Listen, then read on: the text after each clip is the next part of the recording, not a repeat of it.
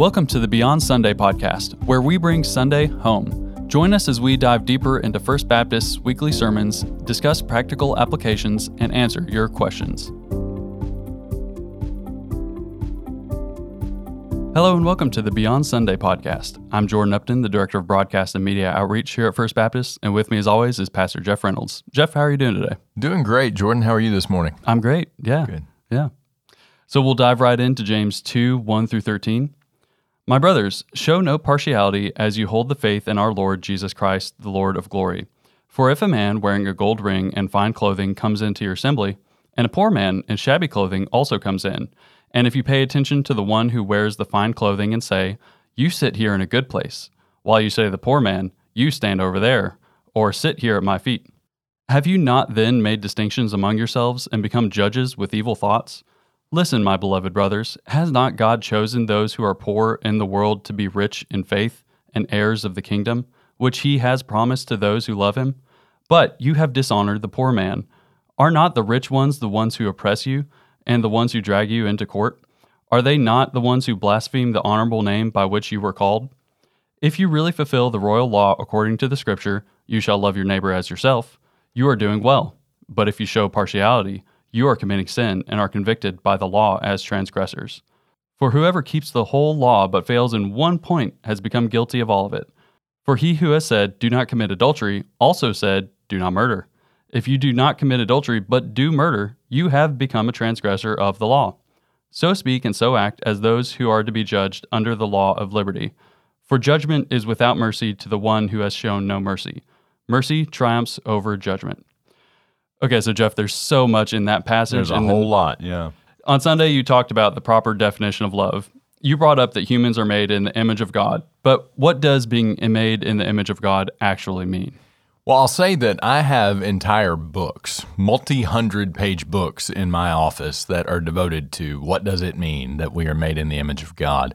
So it's a vitally important concept within Christian theology, and it's a vitally important concept as we live out our faith, recognizing first about ourselves and also about others that we are unique among creation as the image bearers of Almighty God. So obviously in Genesis chapter 1, verse 27, uh, the Bible tells us that God created man in his own image. In the image of God, he created him, male and female, he created them.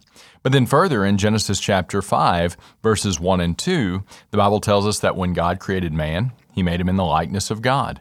Male and female, he created them, and he blessed them and named them man when they were created. And then further, when God is speaking to Noah after the flood in Genesis chapter 9, verse 6, God says, Whoever sheds the blood of man, by man shall his blood be shed, for God made man in his own image.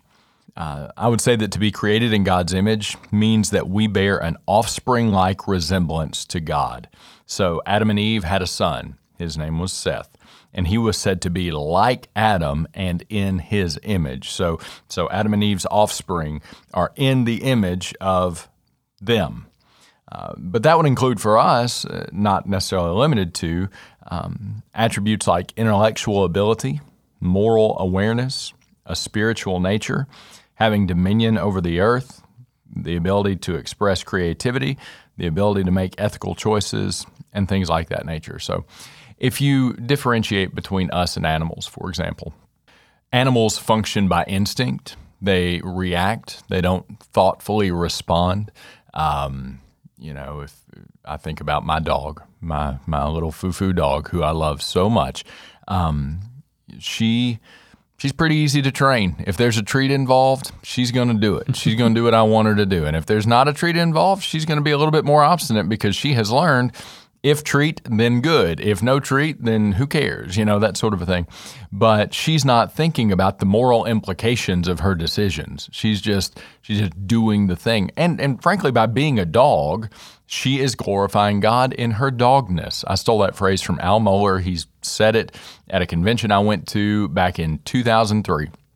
So a dog in its dogness glorifies God. Even a cat in its catness glorifies God. But but you think about the animal kingdom, and when we go back to the, the, the creation narrative, God made Adam, and no helper suitable for him was found. And so, what did God do? Well, he brought by all the animals, and Adam named the animals. And still, among all the animal kingdom, no helper was fit for him. And so God caused him to fall into a deep sleep, took the rib from his side, fashioned the woman, the crowning glory of creation. And Adam said, This at last is bone of my bones and flesh of my flesh. She shall be called woman, for she was taken out of man. So, so there's this idea that human beings, male and female, bear the image of God and therefore are uniquely worthy of a certain dignity and honor and respect. You know, I would argue that we should care for all of God's creatures. We should mm-hmm. care for all of God's creation. That's part of the stewardship that God has entrusted to us. But you know, he gave Adam and Eve the cultural mandate be fruitful and multiply, fill the earth and subdue it. And so he he he left human beings as his as his representatives as his ambassadors that we would that we would rule over that which he created and that we would faithfully steward it for him so that's that's really what it means. Um, of course, the image of God in humans is marred by the effects of the fall, uh, because we are sinners and we live in a sin fallen world. Because we have a sinful nature, because we turn away from God. Yes, the image of God is marred in us. Uh, once we come to Christ, what is happening is through our sanctification, this this progressive journey of better imaging God by the way that I live my life begins and it continues, and then at Christ's return, when we are raised imperishable, those of us who trust and follow Jesus, um, then the image of God will be perfectly restored in us for all eternity, and that will be wonderful. So that's that's really what it means to be made in the image of God. So essentially, it's reflecting the values and ethics and virtue of God, not a physical likeness. That's right. That's right. You know, the Bible tells us that God is spirit. In John chapter 4, Jesus tells the woman at the well, God is spirit, and true worshipers must worship him in spirit and in truth. And so, uh, although often there is some sense in which uh, the biblical writers talk about God's hands, God's heart, God's, you know, all those sorts of things. Um, we know that God uh, became flesh, the incarnation of Jesus Christ, that, that God took on flesh. So the, the eternal Son of God, uh, remaining what he always was, became what he had not been and take, in taking on human flesh. But God is spirit. So it's not that uh, when we look to God, it's some sort of grandfather esque uh, figure that often is represented in Renaissance art, for example. Um, but God is spirit. And so uh, our resemblance to him is not necessarily in our bodily form, but it is in those things that you just mentioned our, our creativity, our ability to make moral choices, our call to, to rule over God's creation.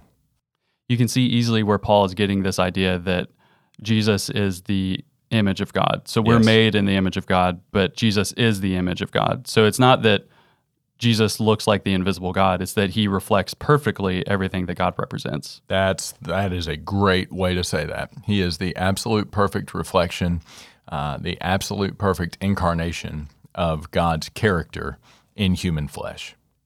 So you also discussed Leviticus 19:18 on Sunday. Leviticus 19:18 says, "Love your neighbor as yourself." So my wife Taylor had a great question for you.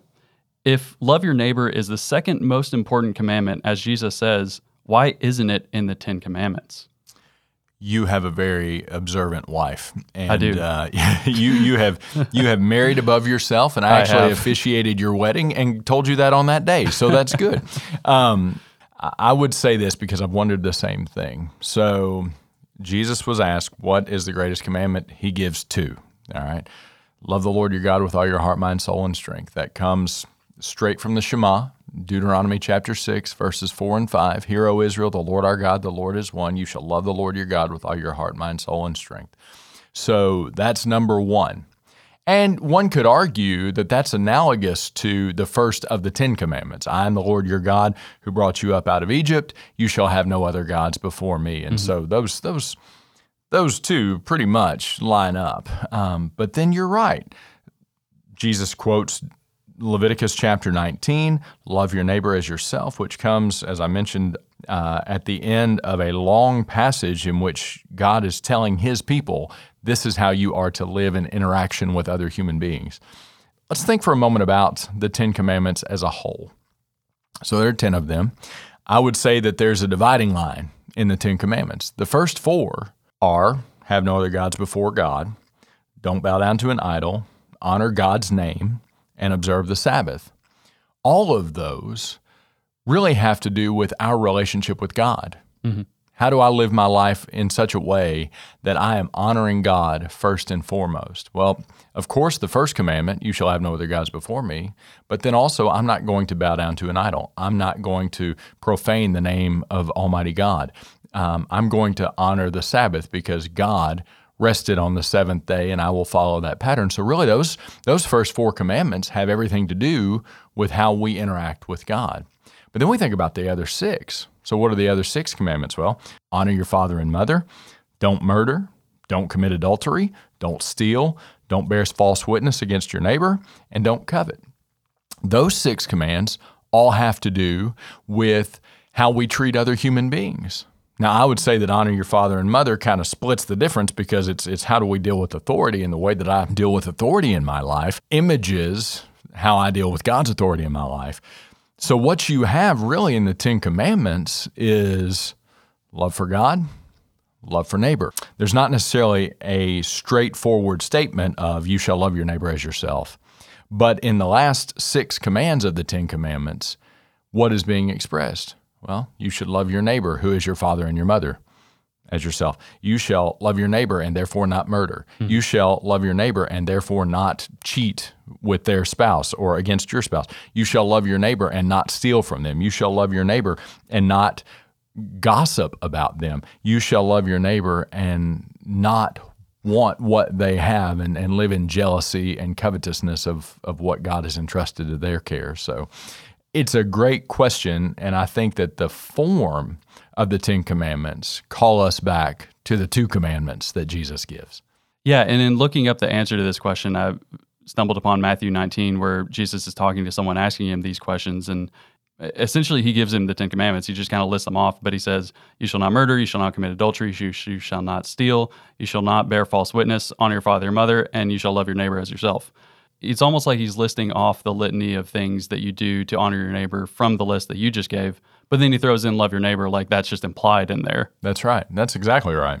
Like I was telling you earlier before the show, there were also several sources that I found in Jewish literature where this connection between people being made in the image of God and loving your neighbor are just intrinsically tied together. Mm-hmm. So I'm looking at a quote from Bereshit Rabbah. Rabbi Tanhuma says, If you curse or scorn your neighbor, know that God made the person you put to shame in his own image. So right there, it's just tying together. Like if you're insulting someone, it's like you're insulting God. And you, Jeff, earlier mentioned that God was telling Noah, if someone's murdered, then you should have a court that puts that person to death.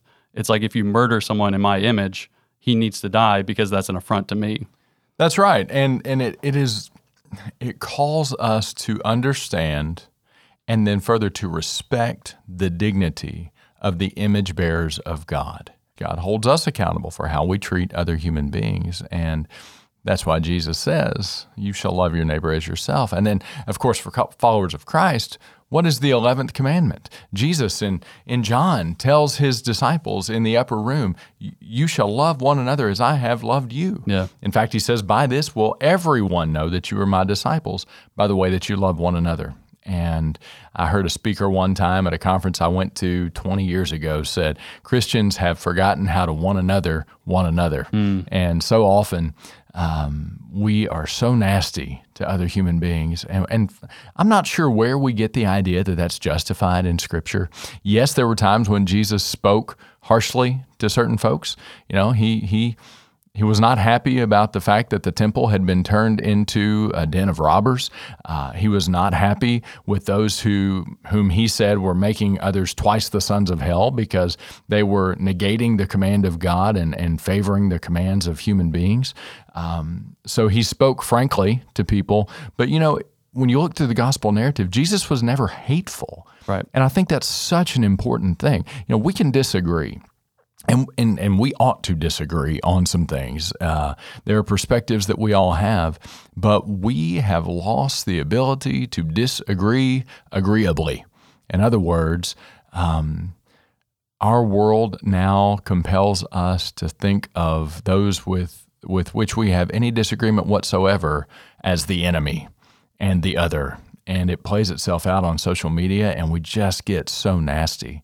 And, and I can just imagine if Jesus had a Twitter account, it would not look like most of his followers' Twitter accounts, quite frankly. Yeah.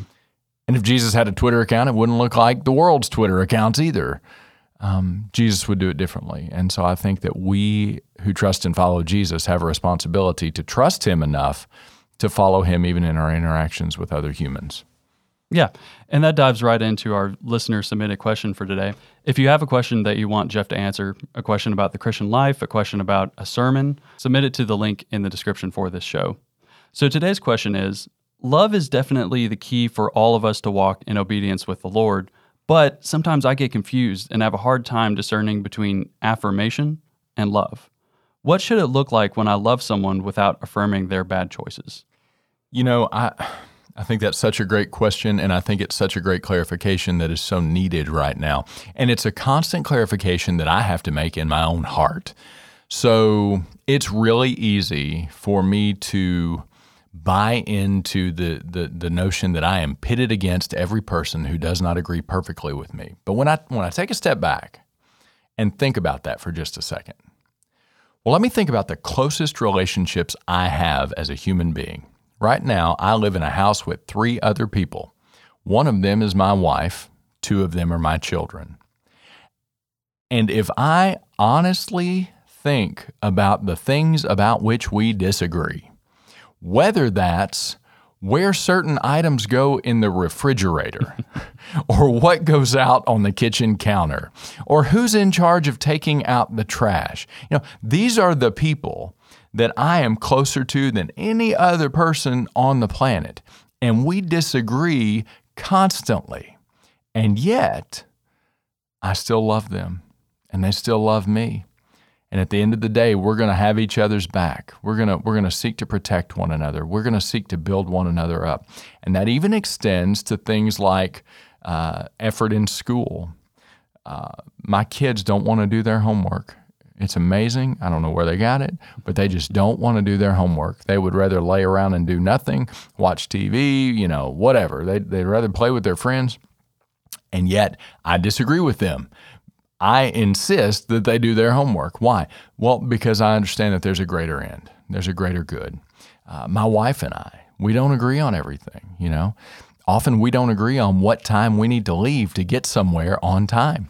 Uh, my wife calls herself an eternal optimist when it comes to time because she feels like she's got enough time to do whatever she wants to do and we'll still get there. And I know that that's not true. Um, and I love my wife. I, I mean, I've given myself to her. I stood at an altar in a church and gave her a ring. And while I was putting it on her finger, I said, With this ring, I give my life to you and my love to you in the name of the Father, the Son, and the Holy Spirit. I have never done that with another human being on the planet. And yet we disagree constantly. Mm-hmm. So there's got to be something there that the love that we have for one another allows us to disagree and still love one another. So then if I take that and and I bring that into a conversation with you, you know, I got to know you in 2016. I love you. You're my brother in Christ and we've we've worked alongside each other and, and labored together. Well, if there's an issue about which we disagree, my default position is going to be I love Jordan. And now we don't see we don't see eye to eye on this. So here's what I'm going to try to do. I'm going to try to see this from his perspective. I'm going to try to understand his line of thinking I still may disagree with him, but I'm going to give him the grace of trying to see where he's coming from. Mm-hmm. And I would hope that you would do the same. And knowing you, I think you would do the same. But I think that that's what we've lost in a world where all of our conversations, and, and I'm going to use a phrase that we kind of use around here, have gone from three dimensional to two dimensional. So a two dimensional conversation is flat, it's something that is communicated on on paper or digital means where it's just you know it's it's It's the text message that you're reading a tone into that is not there, or you're failing to read a tone into that is there. And one of the things that we really came to through COVID is, is if there's any tension in the conversation, take it from two dimensional to three dimensional right away. Because when we're speaking, even if it's a FaceTime sort of a thing or a Zoom, I'm looking at your face and I'm being reminded this is a human being who is created in the image of God, therefore worthy of dignity, honor, and respect if they're coming from a, a rude place or, or, a harsh place right now, then I'm going to say, okay, what's going on in their life right now? Uh, I think it's helpful. You see it all the time as a meme, but I think it's helpful that when we think about another person, we know literally about maybe three to five percent of who they are. But there's 95 to 97% of their life about which we are clueless and they could have they could have just had a family mem- member get diagnosed with cancer this morning. They could have just you know had some sort of financial loss that they're trying to wrap their minds around. And so, should I endure abuse? No, should not endure abuse from another human being. However, love compels me to say, okay, what might be going on in their life that would be leading them to act this way, and how can I image Christ even in this conversation? You think about the people, I mentioned the woman at the well earlier in John mm-hmm. chapter 4. I mean, she was just nasty to Jesus. You know, would you would you get me some water? How do you, a Jew, ask me a Samaritan? How do you, a man, ask me a woman? You shouldn't even be talking to me. You know, that sort of a thing. Yeah. And how does Jesus respond? He responds with convictional kindness. If you knew who you were talking to, you'd be asking me for water. So he didn't just shut her out and shut her down. No, he he met her at the level, again, Jesus is 100% God and 100% man. He met her at the level of we are humans talking to one another. I'm going to give you some grace. And now let's move forward in the conversation. Um, so I think that that's a vitally important thing. Again, love does not mean affirmation of every choice, every decision, every behavior, every lifestyle. Love doesn't mean affirmation of those things. And any thinking person who backs up and says, you know, the people that love me the most probably disagree with me more than anybody. Mm-hmm. So it can't be true that love must mean affirmation all the time. It must be true that love goes deeper than that. Yeah. Well, as always, Jeff, this has been very insightful. I got a lot out of it. I know the listeners are going to get a lot out of it. Defining love is can be difficult, but we, when we have the Bible, it's a little bit easier. Can you pray us out today? I'd love to. Let's pray. Father, we love you, and we only love you because you first loved us. And we confess none of us is worthy of your love. None of us. We've all gone too far. We've all strayed too much. We've all gone our own way. We've turned away from you. We've sinned against you. And yet, nevertheless, you so loved us that you gave your only begotten Son that whosoever believes in him should not perish, but have everlasting life. You tell us further that you did not send your Son into the world to condemn the world, but that the world might be saved through you. And what's interesting is we already stood condemned. And while we were yet sinners, Christ died for us. That's the sort of love that you have illustrated to us. And it is the sort of love that you call us to extend to others. And so, Lord, we pray that by your Spirit, you would help us to love everyone And we recognize that love does not mean wholesale affirmation of every choice, every behavior, every, every lifestyle.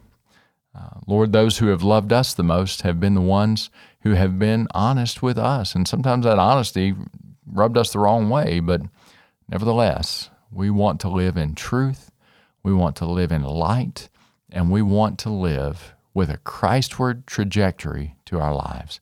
So help us be more like you, Jesus. We ask it trusting you in Jesus' name. Amen. Amen. Thank you for joining us. If you enjoyed this episode, be sure to subscribe to our channel. To submit a question about Sunday's sermon, the Bible, or walking with Jesus, click the link in the episode description. Our hosts today are Pastor Jeff Reynolds and myself, Jordan Upton. Our engineer is Elliot Beckley.